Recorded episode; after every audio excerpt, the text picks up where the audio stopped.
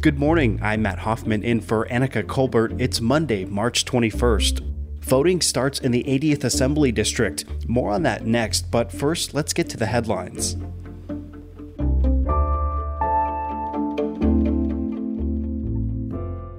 Today marks the second anniversary of Title 42. It allows CBP agents at ports of entry to turn asylum seekers away in the name of public health. The San Diego Immigrant Rights Consortium is marking the anniversary by participating in a national day of action. They're calling for an end to the use of Title 42 to exclude asylum seekers and others seeking humanitarian protection. Federal and international law gives anyone the right to request asylum, and prior to Title 42, asylum decisions decisions were issued by a judge who reviewed evidence.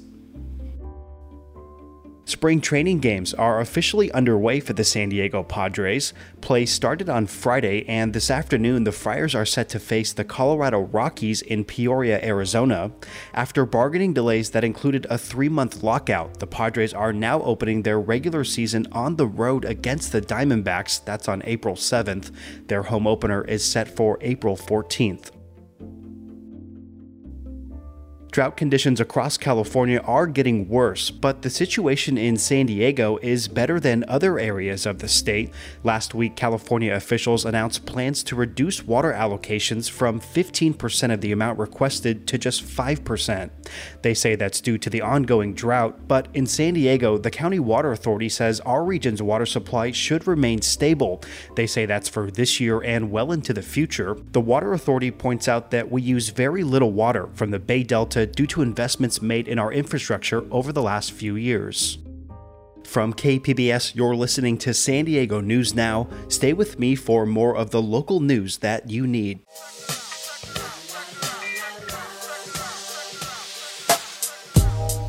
Hey, hey, hey. This is Parker Edison, host of the Parker Edison Project on KPBS. The cool thing about joining KPBS is you make one simple donation and that money ripples into supporting everything else you see and hear on KPBS, including podcasts like this one you're listening to right now, making a place for fresh voices and perspectives to be heard. And that's music to my ears. Become a member today. Just go to kpbs.org, click that blue Give Now button, and donate what you can. All right? Thanks.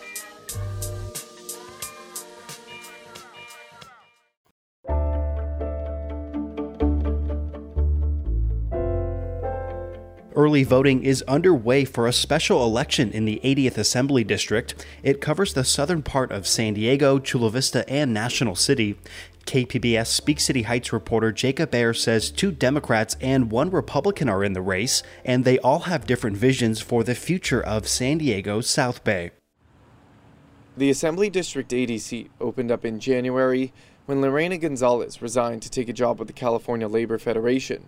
Three candidates are in the race Democrats David Alvarez and Georgette Gomez, and Republican Lincoln Pickard. Gonzalez has endorsed Gomez. I am proud to, to have the support of former Assemblywoman Lorena Gonzalez, somebody that did a lot in, in behalf of our district. For Gomez, this is a return to politics. She was president of the San Diego City Council and ran an unsuccessful campaign for Congress in 2020. During that run, she was criticized for not reporting $100,000 of income on her tax returns, and that criticism is being made again in this election. There wasn't me trying to do a roundaround on taxes, it was literally a mistake, an unintentional mistake, but I fixed it right away. But she says that the current anti Gomez mailers are being pushed by oil, tow truck, and insurance companies, funding one of her opponents, David Alvarez. She says that's because some of the key points from her platform focus on the climate crisis as well as affordable housing and income inequality. On advancing solutions to, to improve our transit system, to continue bringing more affordable housing, even as uh, someone that is in the private sector now. Um, so, I, to me, that's where my commitment and what I'm grounded on, and that's never going to change no matter where I'm at. Campaign finance records show Alvarez has received donations from those special interests that Gomez mentions, among others. He says Gomez is being supported by Sacramento politicians who don't want things to change. In a written statement, he told KPBS, they are doing this because they know they can control her, that if she is elected, nothing will change. By contrast, I have run a 100% positive campaign based on the issues. Like Gomez, Alvarez is a Democrat, a former San Diego City Council member, and a native of Barrio Logan. People feel like Sacramento often forgets them and they want to make sure that education's a priority, that higher education's a priority, that crime gets addressed as our South Bay communities and San Diego have seen an increase in crime over the last year.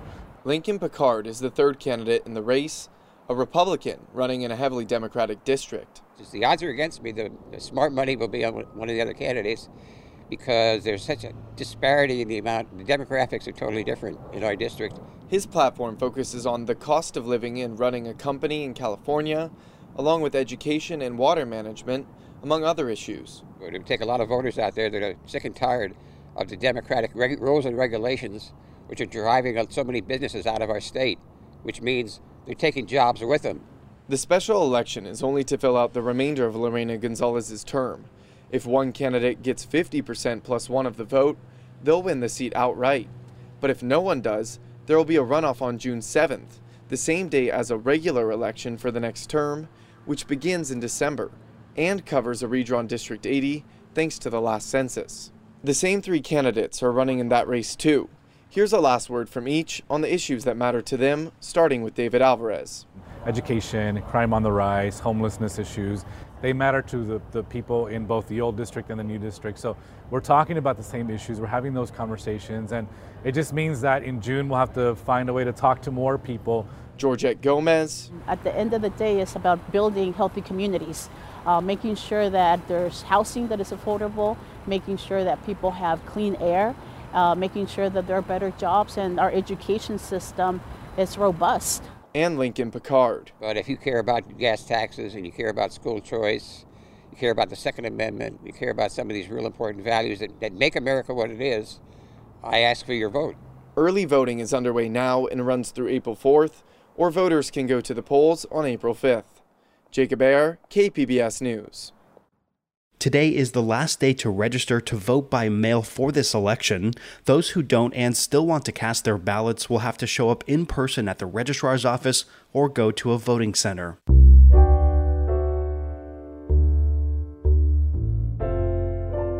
The San Diego Rapid Response Network says more Ukrainians and Russians are seeking refuge through San Isidro. The local organization works to shelter immigrants and help them connect with family or friends in the U.S. Kate Clark with Jewish Family Services says the numbers are climbing as the war intensifies. We've confronted many instances where guests from Russia and Ukraine have been in our care while learning that loved ones who stayed behind were killed or injured as a result of Russia's invasion of Ukraine. We anticipate the increased number of Eastern Europeans coming through our shelter will continue. While Ukrainians and Russians are certainly grabbing headlines, they only make up about 15% of the refugees that the network helps. Clark says there are tens of thousands fleeing violence from around the world that deserve to have their cases heard. Today, the United Food and Commercial Workers Union is beginning its strike authorization vote for workers at Ralph's, Vons, and Albertsons grocery stores. KPBS reporter Thomas Fudge has more on bargaining that so far has failed to reach an agreement. Negotiations between the union and the stores broke off on Sunday, March 6th. The union called the company's offer of a wage increase to be well below workers' cost of living needs. Ralph's, whose parent company is Kroger, said their average hourly wage is just under $19 an hour, and that rises to $25 when you add in health and pension benefits. The contract proposed by the grocery stores offers an additional 60 cents an hour every year or $1.80 an hour over the life of the contract. The leader of Union Local 135 in San Diego says inflation has become a great hardship for grocery workers. And he says as the state minimum wage goes up, some union workers will soon be earning no more than that. By this time next week, we should know whether grocery workers have chosen to go on strike. Thomas Fudge, KPBS News. Coming up, we're concluding our series on COVID shutdowns and the performing arts with a look at live music and local music venues. We'll have that story just ahead after the break.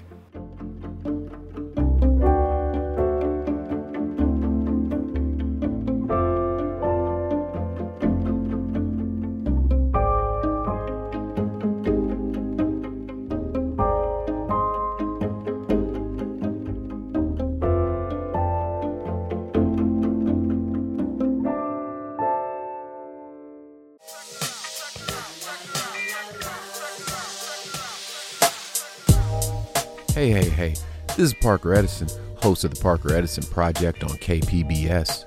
The cool thing about joining KPBS is you make one simple donation, and that money ripples into supporting everything else you see and hear on KPBS, including podcasts like this one you're listening to right now, making a place for fresh voices and perspectives to be heard. And that's music to my ears. Become a member today. Just go to kpbs.org, click that blue Give Now button, and donate what you can. All right? Thanks.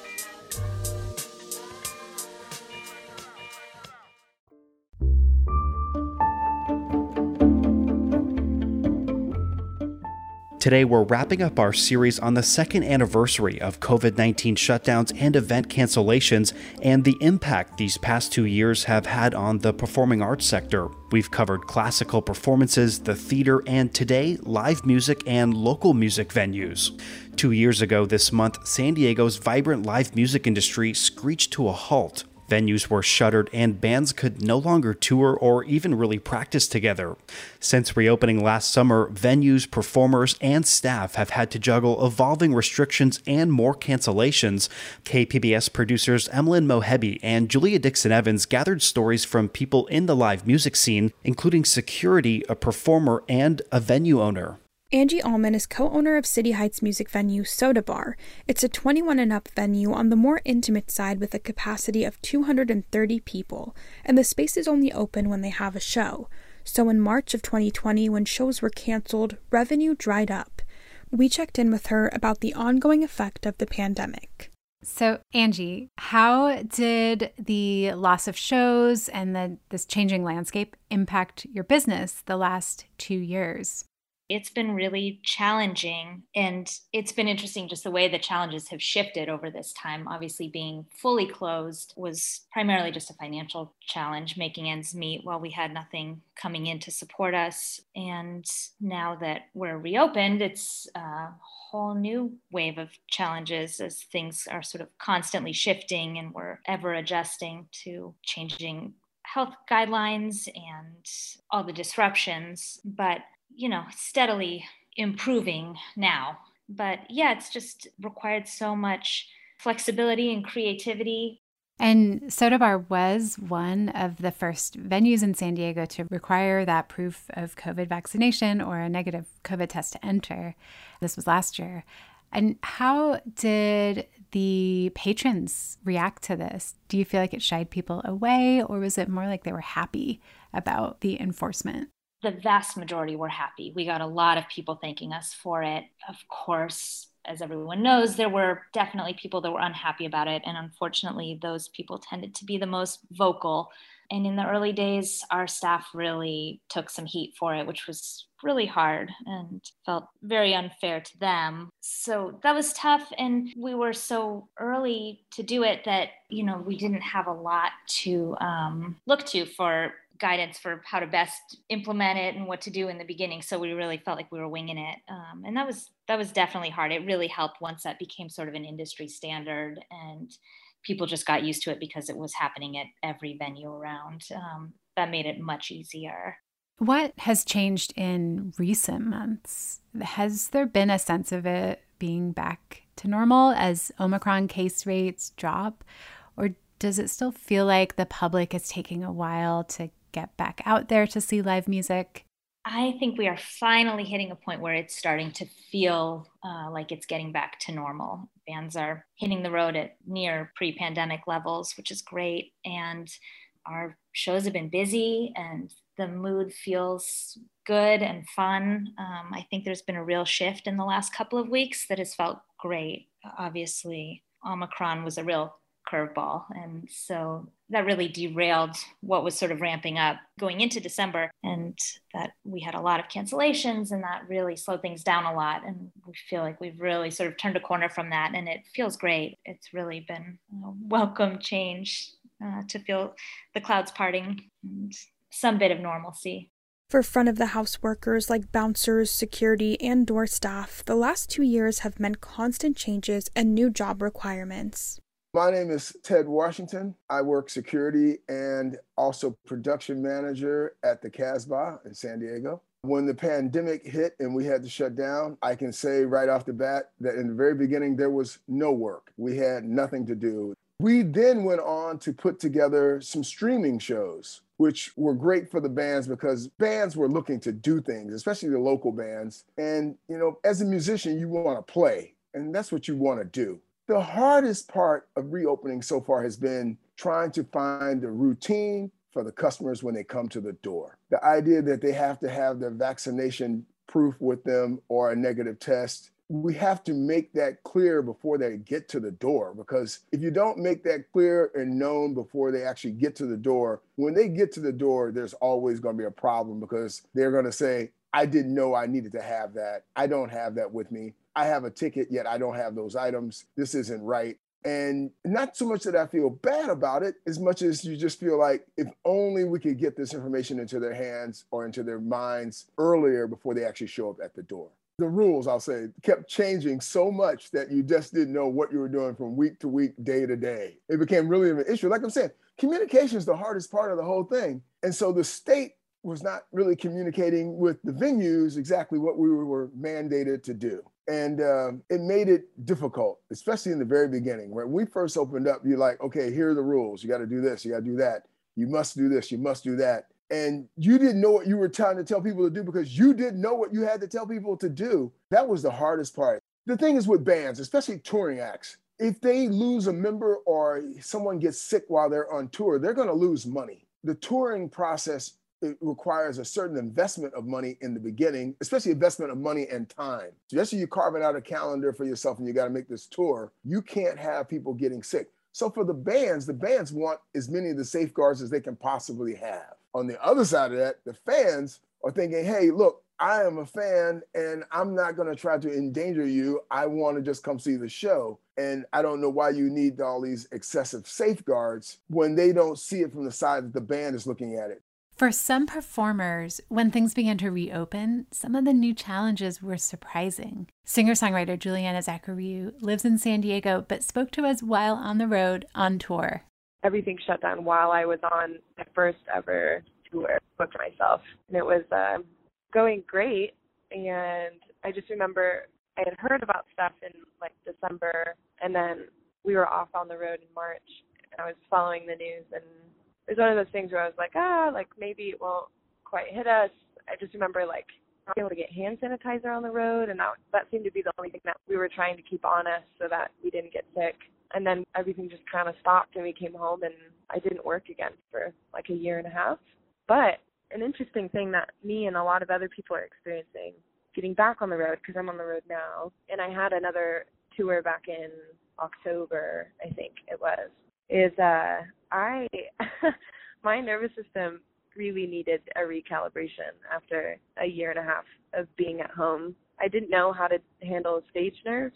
I didn't remember how to eat when I felt nervous. Like I have to schedule these things in so that I have energy. And my first big show back was in LA and I played an opening set and I played in my friend Caroline Kingsbury's band. And I had to take a break on stage for my set, and I've never had to do that. I just kind of told everybody, you know, I'm feeling a little overwhelmed. I'm just going to need to like sit and play guitar for a second and like calm down because I felt like I don't know, it felt like somebody had like unscrewed my head and I was just like a raw nerve just pumping out sound and I didn't know how to harness it. A lot more preparation has gone into my mental health and making sure that I eat, making sure that I manage my stress, I just like don't have the same capacity that I used to. I've heard this kind of across the board. We're all just kind of wondering how we ever did this in the first place. And this type of schedule. I mean, we have people in this band right now who are working remotely and also are able to tour.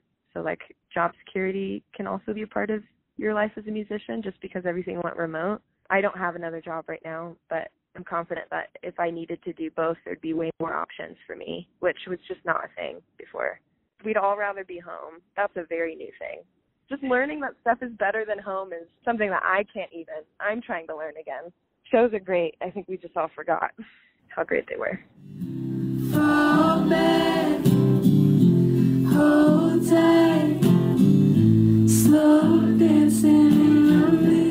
That's a recording of Subway Song from Juliana Zachariou's July 2021 performance at Soda Bar. That's it for the podcast today. As always, you can find more San Diego news on our website, kpbs.org. I'm Matt Hoffman. I know it's Monday, but have a good start to your week, and we'll catch you tomorrow.